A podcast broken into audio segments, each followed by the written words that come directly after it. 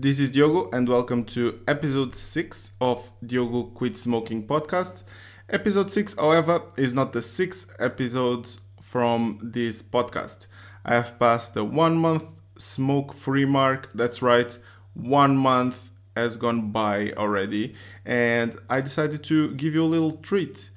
Uh, I hope you enjoyed the special episode with the tips that, if I could have had them one month ago, had probably uh, made my life a little bit easier.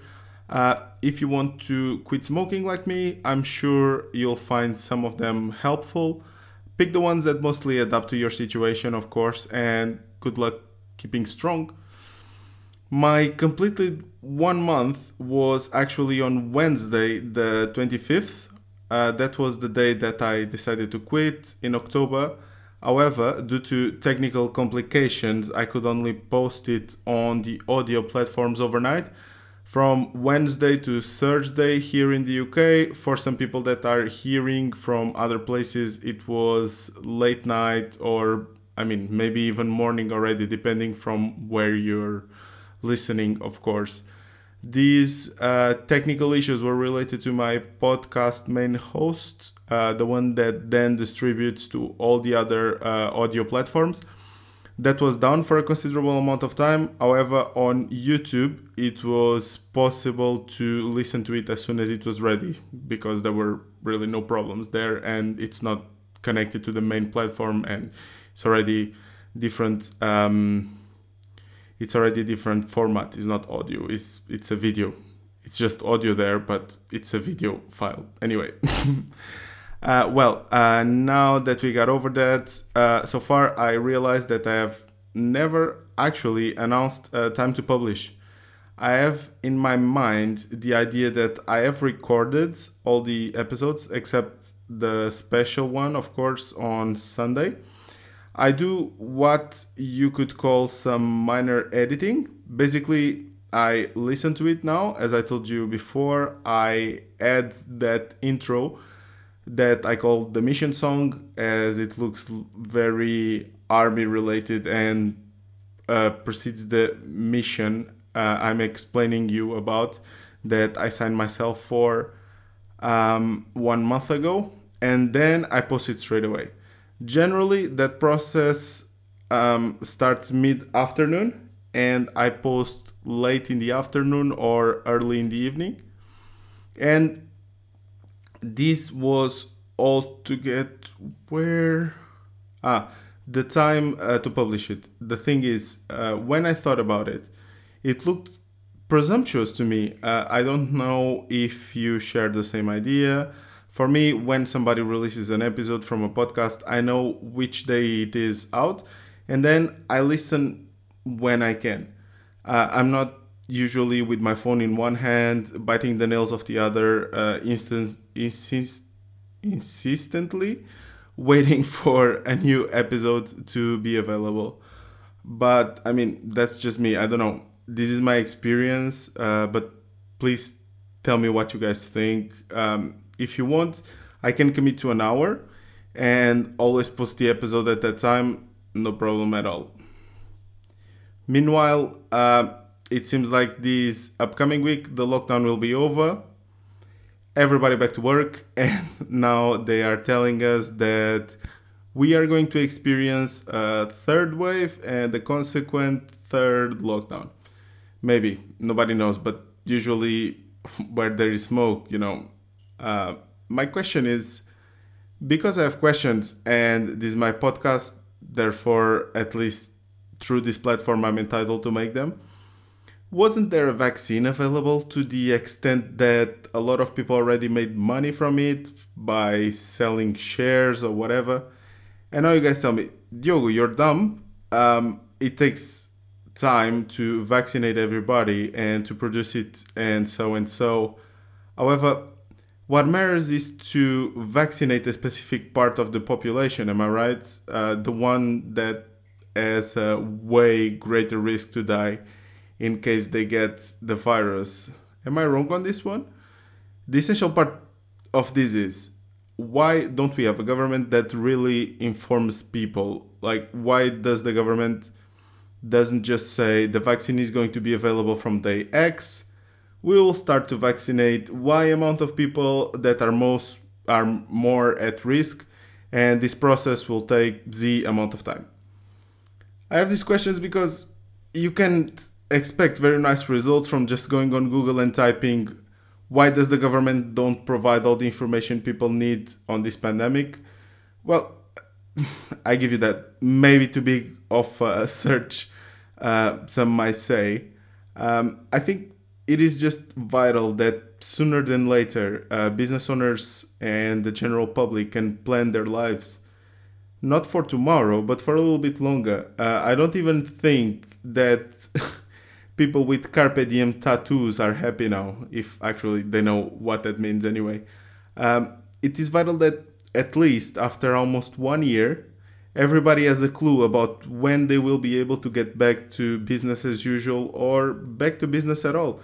Everybody's living day by day with a lot of unanswered questions and then it's easy for people with weaker minds to start believing in conspiracy theories like people that were denying even the existence of the virus now are saying that the vaccines are on hold for economical reasons. Like in what do you even believe or don't? Like do you think there is a virus out there or it's all a lie what if you want to theorize like crazy, at least be coherent about it. I think I don't think that's too much to ask.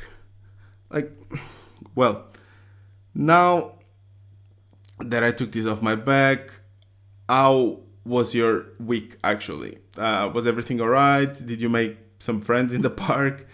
Do you already have new exercise mates? Is your dog already tired of being walked because you take him out so many times that just to justify getting out of the same four walls you see every day? Um, I mean, mine was great. Uh, I went to university because they didn't close shop. Although my course leader got COVID, I suppose he's just sick for a long time. So unless he traveled unauthorized and contracted another virus, considering the amount of time he's out, he must be infected with yours favorite, I think. Uh, I don't have classes with him though, so I got it covered on that department. Um, one less chance to get it. However, I take the tube to go to uni, and the thing is, how is the control of the amount of people allowed in the tube not done? I say not done because evidently contrary to when you take the bus where there is a limit to people and the drivers who are already generally assholes have the, fir- the perfect justification to don't stop as much and life goes on and people feel safe in the tube is like every man for himself. It depends. If you're lucky to don't think like or don't be forced to travel with the masses you're fine if not you are most likely to be in danger. Why are there two weights and two measures? I don't know, but I will search it on Google and let you know next week. Um, well, apart from COVID, that become became the most tiring phenomenon. That seems like that in every conversation we have the bug in, on our shoulders. Uh, this week we got the sad news that Diego Maradona died. Diego was the guy that made his name so famous that when I tell people that my name is Diogo, they insist on calling me his. Anyway, I don't even want to go into the thing of people putting it on social media like they played together or have even seen him play. Um, or that people post that they are so sad because of his death and um, in the next story, they are making a campaign for Toys R Us with a big smile and the brightest of colors. Well, at least this time I didn't see anybody saying that they were in shock. It was 60, but I at least haven't seen anybody that surprised. Um, what I wanted to say is that for me, I understand it this news, but to me, it makes absolutely no difference. Uh, for me, it was always that drug, drug addict that used to play really well, no? And look, I'm saying drug addicts not like it is a negative thing. You can do whatever you like, really. From what I know, he was never stealing to feed his addiction. And there are a lot of drug addicts in our society that just because their doctors prescribe them, they like to put themselves on a superior ground and actually can't go through life without having an opiate or a couple dragged down their throats every day. Uh, still about Diego, uh, I've never even seen him play apart from some nice plays when some player now does something similar. Somebody always pops up the memory trunk and goes deep to recoup that sensational play uh, done most likely when I wasn't even born. Um, I really like football. I don't think his behavior was ever the behavior expected of an athlete of that sport, but probably he didn't know any better. And you know what? If something, I'm happy for him. He was an idol, a superstar. He partied a lot and died young. Imagine the coefficient of happiness of his life. People can argue that if you do drugs, it is because you feel incomplete, but they say that while they put sugar in their coffee every day. Point is, we all feel incomplete in this society. We, he lived his life, though, like a king and died young. To be honest, I don't see anything wrong with that. Uh, you don't get to the stage in which you need people to clean your poop or clean you in general. Uh, you don't get to that stage in which you are a dependent, useless baby that can't do anything by himself. Should we prolong our life expectancy that much to get to that stage? Well, I'll just leave the question here. You guys can think about it.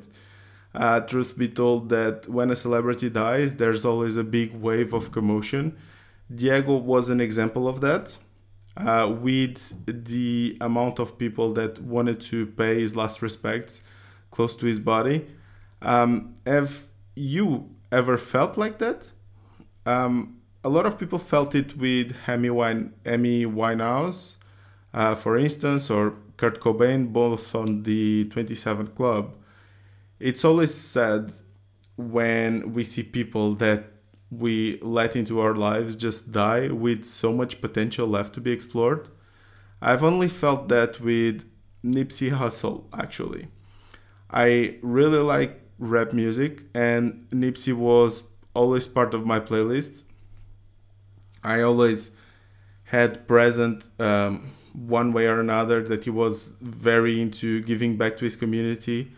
Of course, I might be wrong, but from all the demonstrations of love that he got after his death, uh, I really think that he was a very nice guy. And it is very sad, at least for me, when I see a good soul departing this world unannounced and stupidly early. There is that thing that when people die, they are always good people, right? Everybody has always fucking loved them. First, that's impossible. And then how small of an existence of don't demonstrating your opinion over nothing you need to have to generate this level of consensus. With the extremism of nowadays, and in this either you are with us or against us mentality, it might be that we are not going to listen to this very often in the future.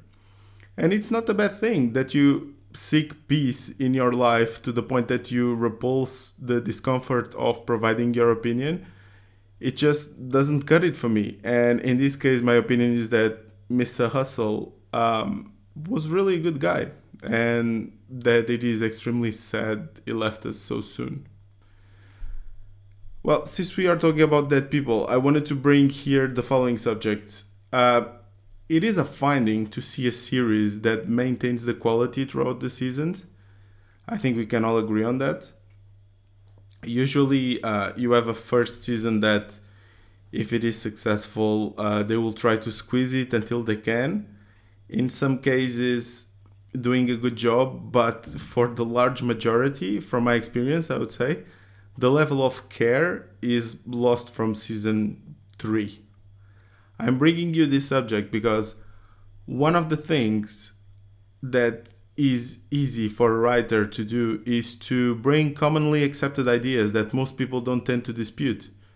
Well, think about this idea. When people die and someone says, Oh, I couldn't even say goodbye, or Oh, uh, I should have said I was sorry.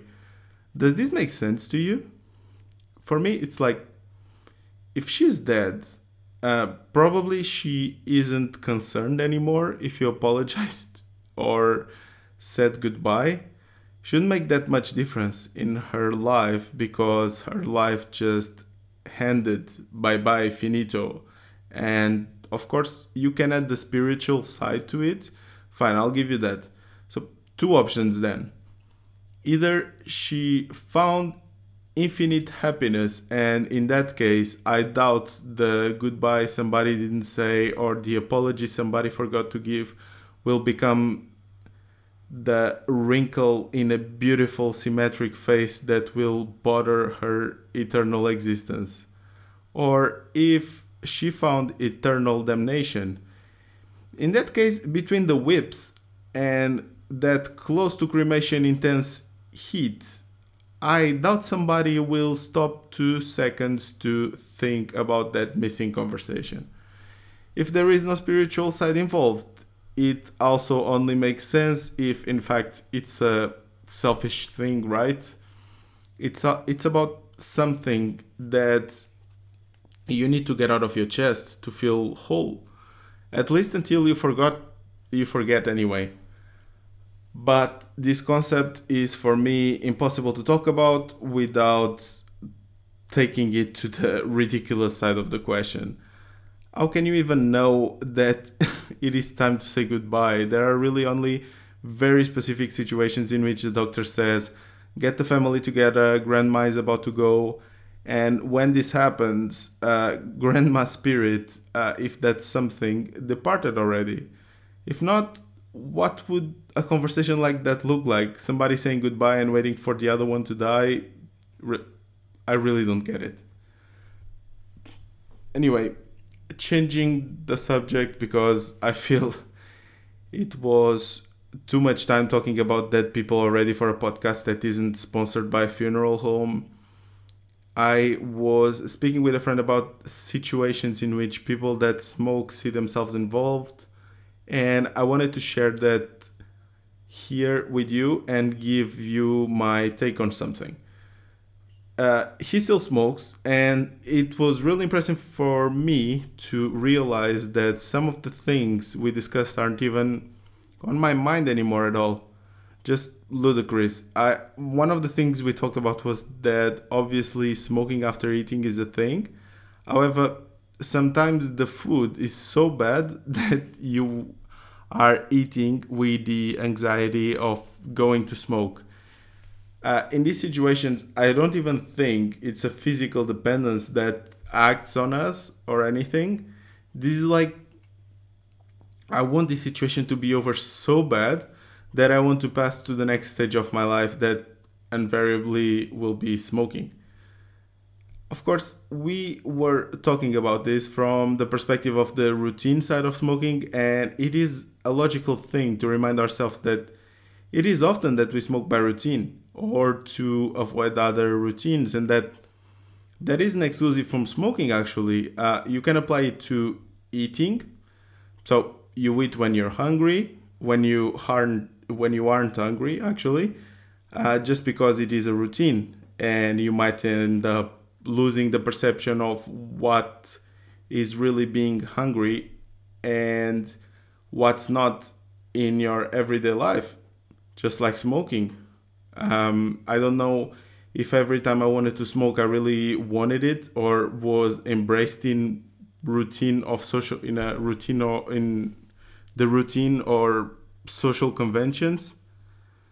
Going back, uh, going for a night out and in a time and place in which you can you could smoke inside the club with no problems. Um, like you are drinking and it feels nice to have a cigarette with it, but your mouth tastes like music papers already, and you surpassed your ideal dose of cigarettes for the day. Buy another pack. uh, you already spent more money that you should have. Does it really still make sense? Actually, these were the times that on the next morning I mostly felt like quitting. My throat was like burning my day on its own. It's like just a terrible feeling. Another thing I find uh, relevant to talk to you about is the relation between quitting smoking and putting on some weight. I'll start by providing some news because there are a lot of people that are still not informed about how these things work. So, first of all, you gain weight if you eat more calories than you consume. Naturally, in 24 hours, you will spend some calories to be alive. You spend more or less depending on your lifestyle. Therefore, it's not just because you quit smoking that you will start automatically putting on weight. There is no correlation between one and the other, as far as I know. Now, some people say that when you quit, your sense of taste gets back to normal. I think that means that whoever smokes can taste food the same way other people can. Well, from my experience, I really didn't see it. I have an app to quit smoking and think it was like and I think it was like after only 2 weeks or something it was saying I got back my sense of smell and my sense of taste. I honestly think nothing changed and I'm not taking more pleasure from eating that I was taking before. I appreciate eating and having a very addictive personality. I often tend to eat too much. Um, I'm a big guy, and when my life is more active, I tend to maintain or lose weight. And when I'm in lockdown, like now i think i gained some however not actually related to with quitting smoking i think the bottom line is that if you quit smoking and start eating more to compensate for the addiction you have just lost you'll probably put on some weight unless you start exercising or something that will allow you to lose more calories that you would normally lose if you quit smoking and eat exactly uh, what you used to eat before you maintain the same lifestyle, you shouldn't see any difference from previous patterns. And um, I think that's it for today. Uh, if you have the patience to have some more content uh, polluting your Instagram or Twitter feeds, follow the handle uh, Diogo from the Pod. Same for Patreon. If of course you have the financial availability to spend two pounds a month and i think my content is worth it. And you think my content is worth it. I think it's worth it but it's really up to you uh, thank you so much for listening and until next sunday goodbye